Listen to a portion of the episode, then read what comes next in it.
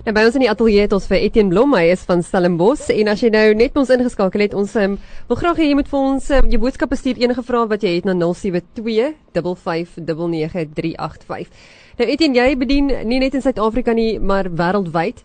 Is al vir jou 'n uh, soort van 'n beleef jy dat mense 'n groter soeke vir God het in hierdie tyd? Ja, definitief. Ek bedien so in 50 lande oor die wêreld, so 2 weke per maand in die buiteland. En wat ek agterkom in hierdie tye wat ons deurgaan is moeilike tye. Mense mm. word regtig waar ehm um, voor uitdagende omstandighede geplaas en daar's definitief 'n soeke na God, daar's definitief 'n soeke na hulp en dit maak nie saak wat se geloof daar is. Ek het al gesien in Pakistan met die moslems en Indië met die ehm um, hindoes en goed.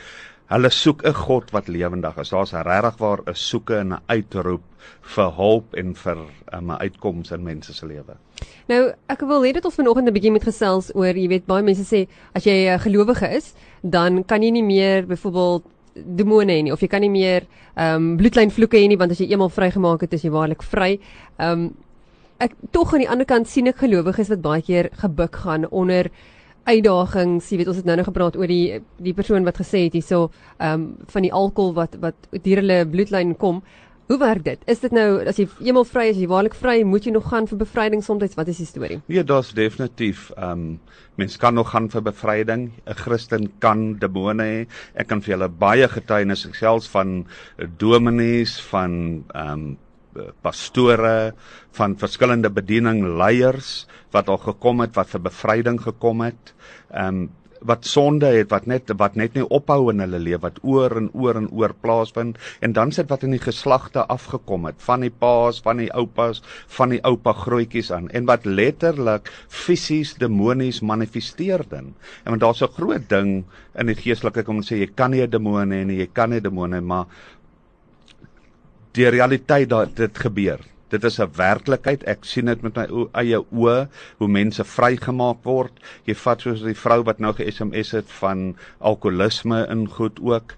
Ehm um, dis 'n bloedlyn vloek. Dis 'n ding wat op jou leef. Jy word vrygemaak van jou sondes. Hmm. Maar onthou in die geesteswêreld gaan dit al oor jou reg wat jy het. 'n demoniese ding, 'n sonde of 'n 'n 'n gees van duisternis gaan als oor regte.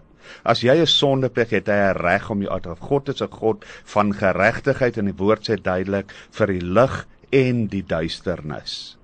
Mm. En ons moet weet as ons sonde doen, kry daai duister magte 'n reg om ons aan te vat. Jy weet jy vat in in Job se opsig ook. God het die die duisternis 'n reg gegee om vir Job aan vat met hom gesê as gevolg van sy genade en goed jy mag nie sy lewe vat nie. As jy vat Jesus het vir Maria bevryding gegee. Hy het demone uit haar uitgejaag wat ook net nog 'n voorbeeld is. So bloedpleinvloeke is is 'n vloek wat oor jou uitgespreek word oor jou lewe of omstandighede in jou lewe wat die duiwel 'n reg gee om aan te val. Nou as daai vloek gebreek word, word die reg van die duiwel weggevat om jou op daai sekere gebied in jou lewe het sy dit finansies het sy dit met siekte het sy dit met verhoudinge is mm. dan word dit weggevat in jou lewe. Sodra dit bely is, daai sonde en solank jy die vloek gebreek het. Jy sien nie so iemand wat byvoorbeeld sê dat haar ouma was betrokke in witchcraft geweest. Sy was soort van 'n 'n medium en het gereeld glasie glasie gespeel. Ja. En ek dink dis ook nog 'n manier hoe 'n deur baie keer oopgemaak kan word. Dis 'n baie groot deur. Witchcraft se groot deur is deel, dit kom ook onder die gees van Jezebel in. En ons moet weet hierdie vloeke gaan van geslag tot geslag. Ons moet weet die wêreld van die duisternis van die okkulte spreek nie net 'n vloek op jou as persoon uit, hy spreek op jou familie en dit gaan van geslag tot geslag. Dit is 'n gewoonte wat daar is wat gevestig is en dan moet hy gebreek word. Hier is iemand wat sê my ma was alkolikus gewees gesterf op 39 jarige ouderdom as gevolg van uh, lewerfibrose. So ook my oorlede skoonpa as ook my oorlede man. Wat is die kans dat ek of my kinders daaraan kan sterf en hoe breek 'n mens die alkoholvloek in jou familie? OK.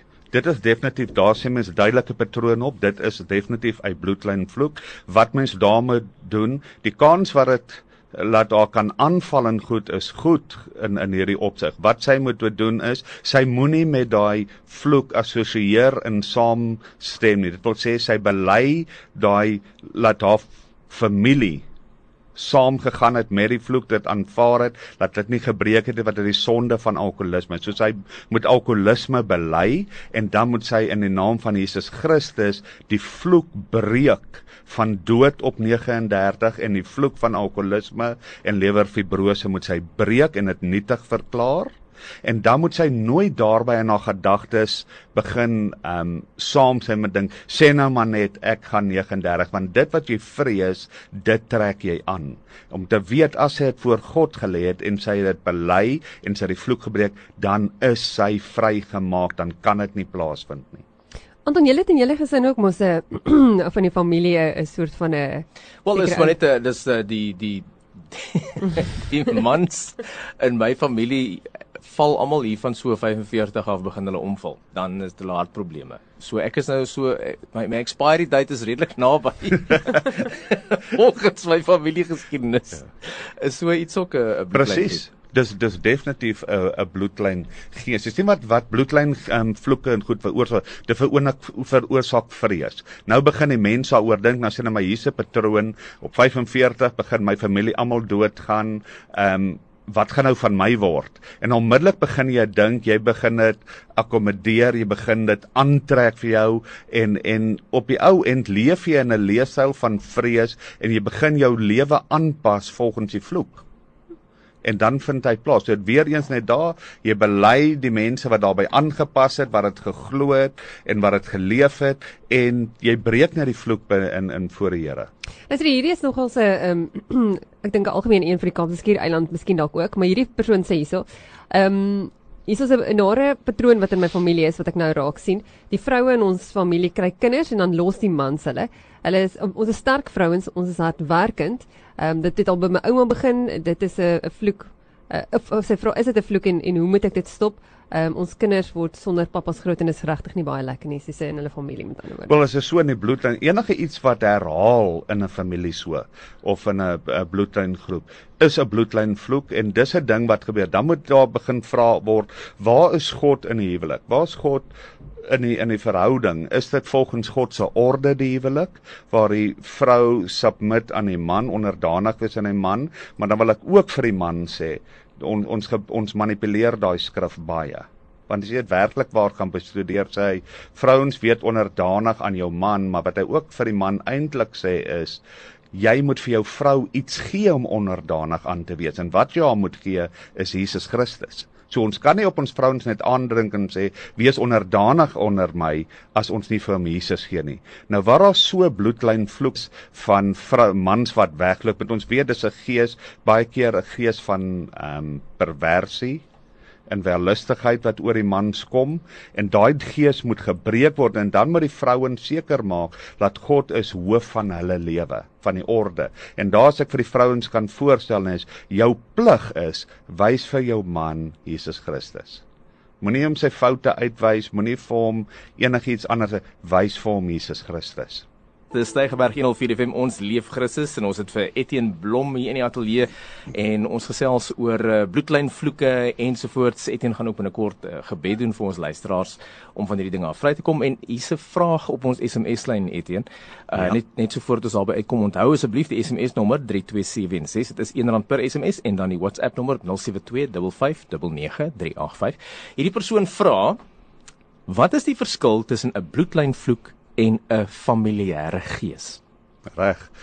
'n Bloedlynvloek is iets van die duister wêreld wat soos 'n kontrak is. Dis 'n kontrak wat op 'n sekere aspek of gebied van jou lewe ingestel is in die geestesruim. Ons moet hou van Efesiërs 6 vers 12 wat dit weer sê, ons oorlog is nie in vlees en bloed nie, maar teen die duister magte en al die principalities in die geestesrealm. So 'n vloek is iets wat in die geestesrealm vrygelaat word deur woorde van mense of 'n vloek kan ook oor jou kom as gevolg van jou optrede.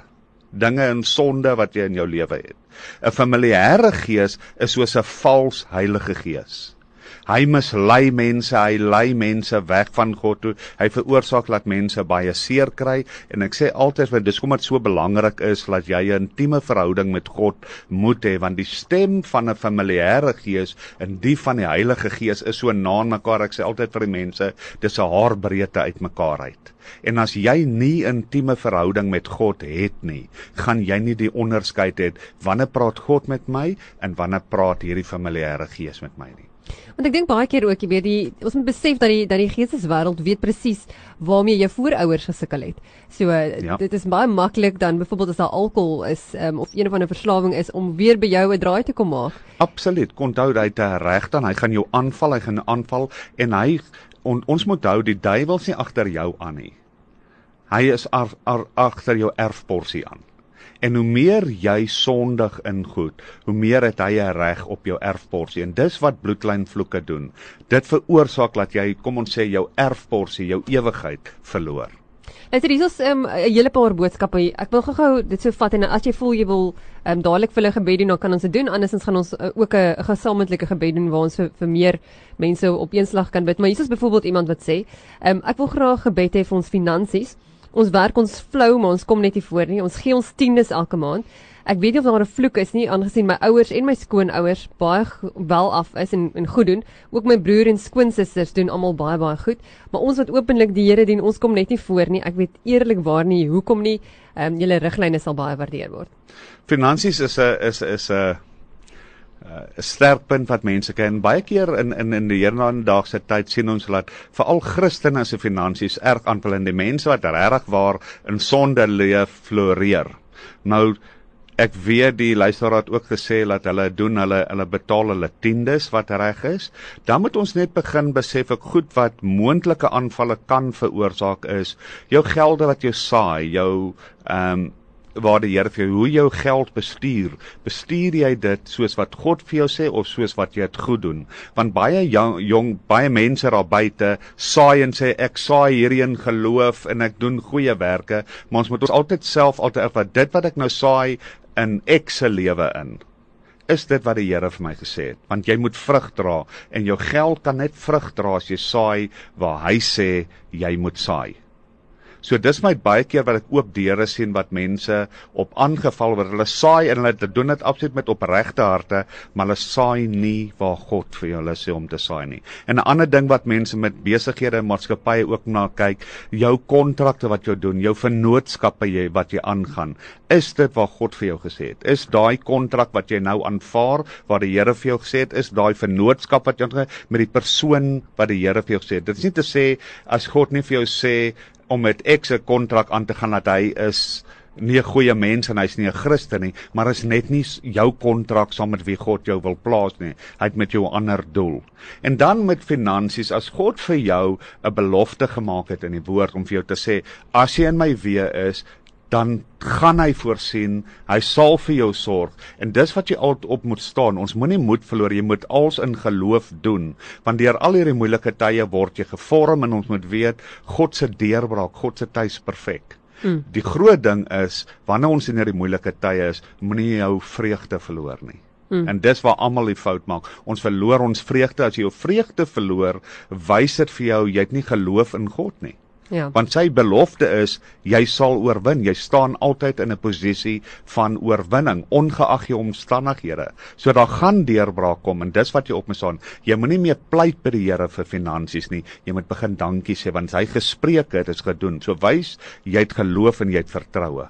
Kom ons maak gou-gou dit prakties. Hier's 'n hele paar mense wat vra hoe breek jy ehm um, jy weet 'n vloek as dan nou 'n vloek is. Kom ons gebruik hierdie een wat ons nou net oor gepraat het van die finansies, hierdie spesifieke ehm um, kan jy miskien vir hulle gebed doen dan dan demonstreer jy net aan die luisteraars hoe breek 'n mens sou dit 'n vloek wees? Hoe breek mense? Sekerlik. Ek gaan nou sommer vra vir alle luisteraars daar buite wat sukkel op finansiële gebied om saam met my net in te staan in die gees in hmm. eenheid waar daar twee of meer saam staan daar's God teenwoordig en dit sal gebeur wat ons vra. So Vader, ons kom net ver oggend hier saam en eerstens wil ons net bely van alle sondes waar finansies nie volgens u wil en u weeg gebruik is. Alle sondes deur selfs ons voorgeslagte, ons voorvaders wat nog nie bely is met finansies waar finansies op verkeerde gebiede gebruik is of selfs vir sonde gebruik is of waar daar nie tiendes gesaai is nie of wat nie gesaai is volgens u wil en u weeg nie. Kom ons vanoggend ons staan dit ons vra dat U ons sal vergewe, dat U ons voorvaders sal vergewe, almal in ons bloedlyn wat gesondig het op finansiële gebied. Ons kom vandag en ons verklaar dat dis u finansies en laat ons aangestel is deur u om dit vir u te bestuur, soos dit in die hemel is, so ook op die aarde. So Vader, ons kom nou en ons breek die vloek op ons finansies. Ons verklaar dat alle magte van die duisternis om by ons te kom steel, te roof en verwoes op finansiële gebied um verwerp word, verbreek word en nietig verklaar word. En ons verklaar nou Vader, laat ons als in ons vermoë sal doen om u finansies te beheer en te gebruik volgens u wil en volgens u weë in die naam van Jesus Christus. Amen. Mm, Amen. Sjoe. Gaan ons ehm um, hoe lyk ons tyd gaan ons nog een doen? Gaan ons ons, ons kan nog gesels, ja. Is hier is nog hulle 'n verskriklike ehm um, ek het nou gewonder of moet ons dit speel of nie, maar ek gaan dit nou speel want ek dink daar's baie mense wat dalk in 'n soortgelyke situasie sit en dit is 'n geweldige seer ding, geweldige seer ding, maar ek hoop regtig dat jy vanoggend vir hierdie luisteraar 'n gebed kan doen wat haar en mense in 'n soortgelyke situasie kan help vir kom. Ek net môre sommer stuur ek luister nou van die bloedlyne. Van die bloedlyne. Ek het al gebid en gespreek oor my lewe. Maar ek sit met twee dogters, drie dogters. En twee keer is van my lyn af as ek verkrag en my twee dogters is verkrag en een dogter sit met drie twee kinders. En dit kom van my voorouers af. Ek vra ook vanmôre voorbidding. En my oudste seun wat so geslaan word deur sy ekstiefpa en hy drink verskriklik. Net weet vanmôre die deurbrak as sien dat ek meer leer hoe om hierdie bloedlyne van my voorouers af te kan sny en te verbreek. Dankie.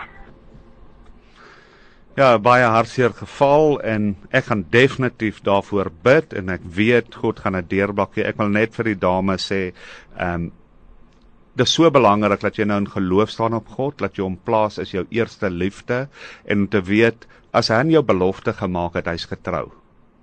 Hy sal altyd vir jou deurkom. En wanneer daar so 'n vloek is, moet ons weet, waar verkrachting alles kom maar baie bitterheid, onvergifnis, woede, ehm um, kom in mense op en onmiddellik begin mens mense leefstyl daarvolgens aanpas en toepas en mens begin optree teenoor ander mense in dieselfde wyse en jy trek baie keer dit aan dan en dit gaan baie keer te doen oor die toestand van ons hart waar is ons hart? En dis dis makliker gesê om te sê ja, vergewe net en dis maklik en en en stap die pad. Jy kan dit net doen as God jou alles is, jou steunpilaar, jou rots is in jou eerste liefde. En hier sien ons die hele ding met jou dogters, met jouself, met jou seun, die geweld, alles, dit kom als uit daai vloek uit en terwyl dit gespeel is, het die Here net maar sê dit kom uit witchcraft uit en dis 'n ding wat al van geslagte in julle is. So ek gaan kom ons bid saam. Vader, ek kom net nou en ek kom saam met hierdie dame. Ek kom saam met haar dogters en ek kom saam met haar seun in eenheid voor U vandag. Vader, ons kom en ons vra vergifnis vir alle sondes van ons voorvaders van geweld, van verkrachting, van misbruik, van alkoholisme. En ons vra Vader, laat U alle onbeleide sondes in ons voorvaders in ons bloedlyn sal vergewe. Ons kom nou uit ons Vader dit sal wegwas en sal skoon was met die bloed van Jesus. Vader, ons kom ook nou en ek vra laat u kom in elkeen elke vrou wat verkrag is en die seun wat mishandel word en geweld in hom het en alkoholisme laat hy elkeen se hart sal kom skoon was met die bloed van Jesus. Laat hy daai wortel van woede onvergifnis, aggressie en geweld en bitterheid sal uithaal en hulle harte sal skoon laat die gees van waarheid in hulle harte sal kom en laat hy u liefde en die getrouheid in hulle sal restoreer. Vader, ek kom ook nou en ek breek alle vloeke waaraan nie geloof en vertroue in is nie, in teleurstelling is, verwerping is en ek breek dit in die naam van Jesus Christus. So ek breek alle geweld alle verwerping ehm um, alle verkrachting gees van verkrachting ehm um, alle bitterheid en alle onvergifnis en ek verklaar dit nietig Vader en ons kom en ons spreek lewe in hulle. Lewe in oorvloed. Ons spreek dat die vreugde van God in hulle gaan kom en dat hierdie 'n kragtige getuienis vir hulle sal weet. Dat hulle sal losny vandag van al hierdie bindinge af en dat hulle 'n intieme verhouding met U sal hê. Dat hulle sal kan verklaar ons God is goed en dat hulle 'n spreekbuis vir u sal word van die goedheid en guns soos u hulle volmaak met u liefde. Amen. So luister, hier is nou nog 'n interessante ding wat wat hier ehm um, ek het nou deur 'n klomp van die SMS'e gekyk en uh, uh, een van die goeders wat herhaal word is mense wat sê ek wil graag weet oor ou jong kerels, ou jong nooiens ehm um, en en buiteegtelike kinders sê byvoorbeeld die een ehm um, hoe breek 'n mens daai weet is dit 'n vloek wat dalk daar is en nog iemand anders wat gesê het um, hulle kan nie verstaan hoekom hulle self kry nie mans nie. Ehm um, jy weet ek het net gesien waar hy is. Ek probeer nou net vinnig dink. Met ander woorde mense wat dalk um, hier in hulle 30's is, 40's is nog nie getroud is nie en hulle voel hulle kry nie 'n man nie. Hoekom is dit en is 'n is 'n herhalende patroon in die familie ook? Wat is daai? Is dit baie baie keer sal ons sien wat mense noem as 'n inner wel. Baie keer ehm um, is dit waar ons sê en ons sien byvoorbeeld in mense sien hulle ma's en pa's se verhouding wat nie goed is nie, waar daar baie risie en goed is en baie keer sê hulle goed soos ek wil nooit soos my pa wees of ek wil nooit soos my ma wees of ek wil nie so huwelik hê nie. En wat ons daarmee onthou God het geskaap en hy sê alles wat hy geskaap het is goed. So die man en die vrou, die mens is goed geskape. En ons moet besef as ons so 'n verklaring maak en iets vrystel, dan spreek jy teen God se skepping. Ons moet besef die die persoon is goed, maar is die gees saam met wie hy werk wat nie goed is nie. So dis iets wat bely moet word en ons sien dit baie in mense wat nie trou nie wat op laat ouderdom 40, 50, selfs 50 is wat glad nie 'n man kry is gevolg van inner wells wat hulle gemaak het. En baie van hierdie mense het dit gemaak uit seer kry uit. Hulle sien voorbeelde in hulle ouers se huwelike en ander mense of hulle was in 'n groot ehm um, verhouding hulle self, intieme verhouding en hulle het 'n liefdesteleurstelling gehad. Dan maak hulle inner wells. En dis wat ek vir mense ons het almal geestelike hekke. Dan maak jy 'n geestelike hek toe van 'n intieme verhouding met enige iemand. Ja, ons tyd is besig om nou vinnig uit te hardloop. Ek dink ons moet uh, miskien dalk 'n algemene gebed doen, want hierse ek wil net gou vinnig vir jou sê wat die wat die verskeidenheid van goeders is wat hier is. Iemand wat vra ek sukkel om gewig te verloor. Ehm um, jy weet jy kan net miskien net sê ja of nee. Is dit is dit iets wat wat 'n mens ehm um, ook na kan kyk as 'n potensiële vloek?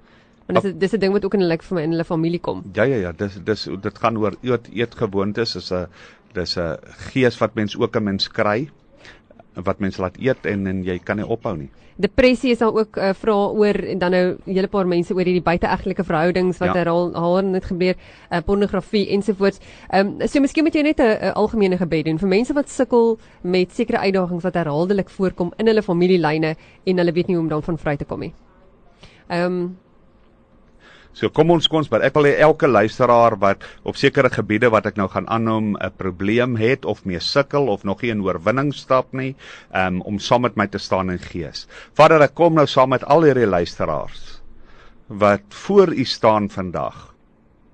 En ons kom ons bely alle sondes, alle onbeleide sondes het sy van onvergifnis, van bitterheid, van woede, van verwerping, van minderwaardigheid, van wellustigheid, van buiteegtelike verhoudings, van buiteegtelike kinders en ons kom en ons bely dit voor in, in voor Jesus Christus. Ons vra dat U ons voorvaders en ons sal vergewe dat U ons sal kom en sal skoon was met die bloed van Jesus Christus. Ons kom ons verklaar hierdie kontrakte, hierdie vloeke in die gees as nietig en ons verklaar Johannes 10 vers 10 oor dat U het gekom om te gee lewe, lewe in oorvloed. So ek kom nou en ons kom en ons breek alle innerwels ook wat ons gemaak word teen verhoudinge en ons kom en verklaar laat verhoudinge gaan herstel word. Laat huwelike sal plaasvind in reinheid en volgens u wil laat die wat sukkel om mans of vrouens te kry sal hulle maats kry. Laat die gees van minderwaardigheid en verwerping gebreek sal word. Die gees van depressie wat ook gaan as gevolg van minderwaardigheid en verwerping. Ons breek die mag en die krag daarvan. Ons breek die mag en die krag oor finansies. Ons kom ook Vader ons breek die mag en die krag oor ehm um, siektes, oor kanker, oor ehm um, suikersiekte. Ons kom en ons breek dit in die naam van Jesus Christus. En ons vra vergifnis Vader vir alles wat ons in ons gedagtes, ons lewenswyse aangepas het om saam met hierdie vloeke te wandel en ons lewenstyl by die vloeke aan te pas in plaas van met U te wandel en ons by U aan te pas. So Vader, ons kom net toe ons vat dat al hierdie kettinge sal losny, laat hierdie kontakte nietig sal verklaar en laat U 'n nuwe beweging van die Gees hier vir al hierdie luisteraars sal veroorsaak dat daai wolk van depressie, van die gees van dood, van minderwaardigheid, van swaarmoedigheid nou sal lig en almal sal vrymaak in die naam van Jesus Christus. Amen. Amen. Baie baie dankie Etienne dat jy saam met ons was vanoggend. Ons waardeer dit. Groot plesier. En alle sterkte vir jou.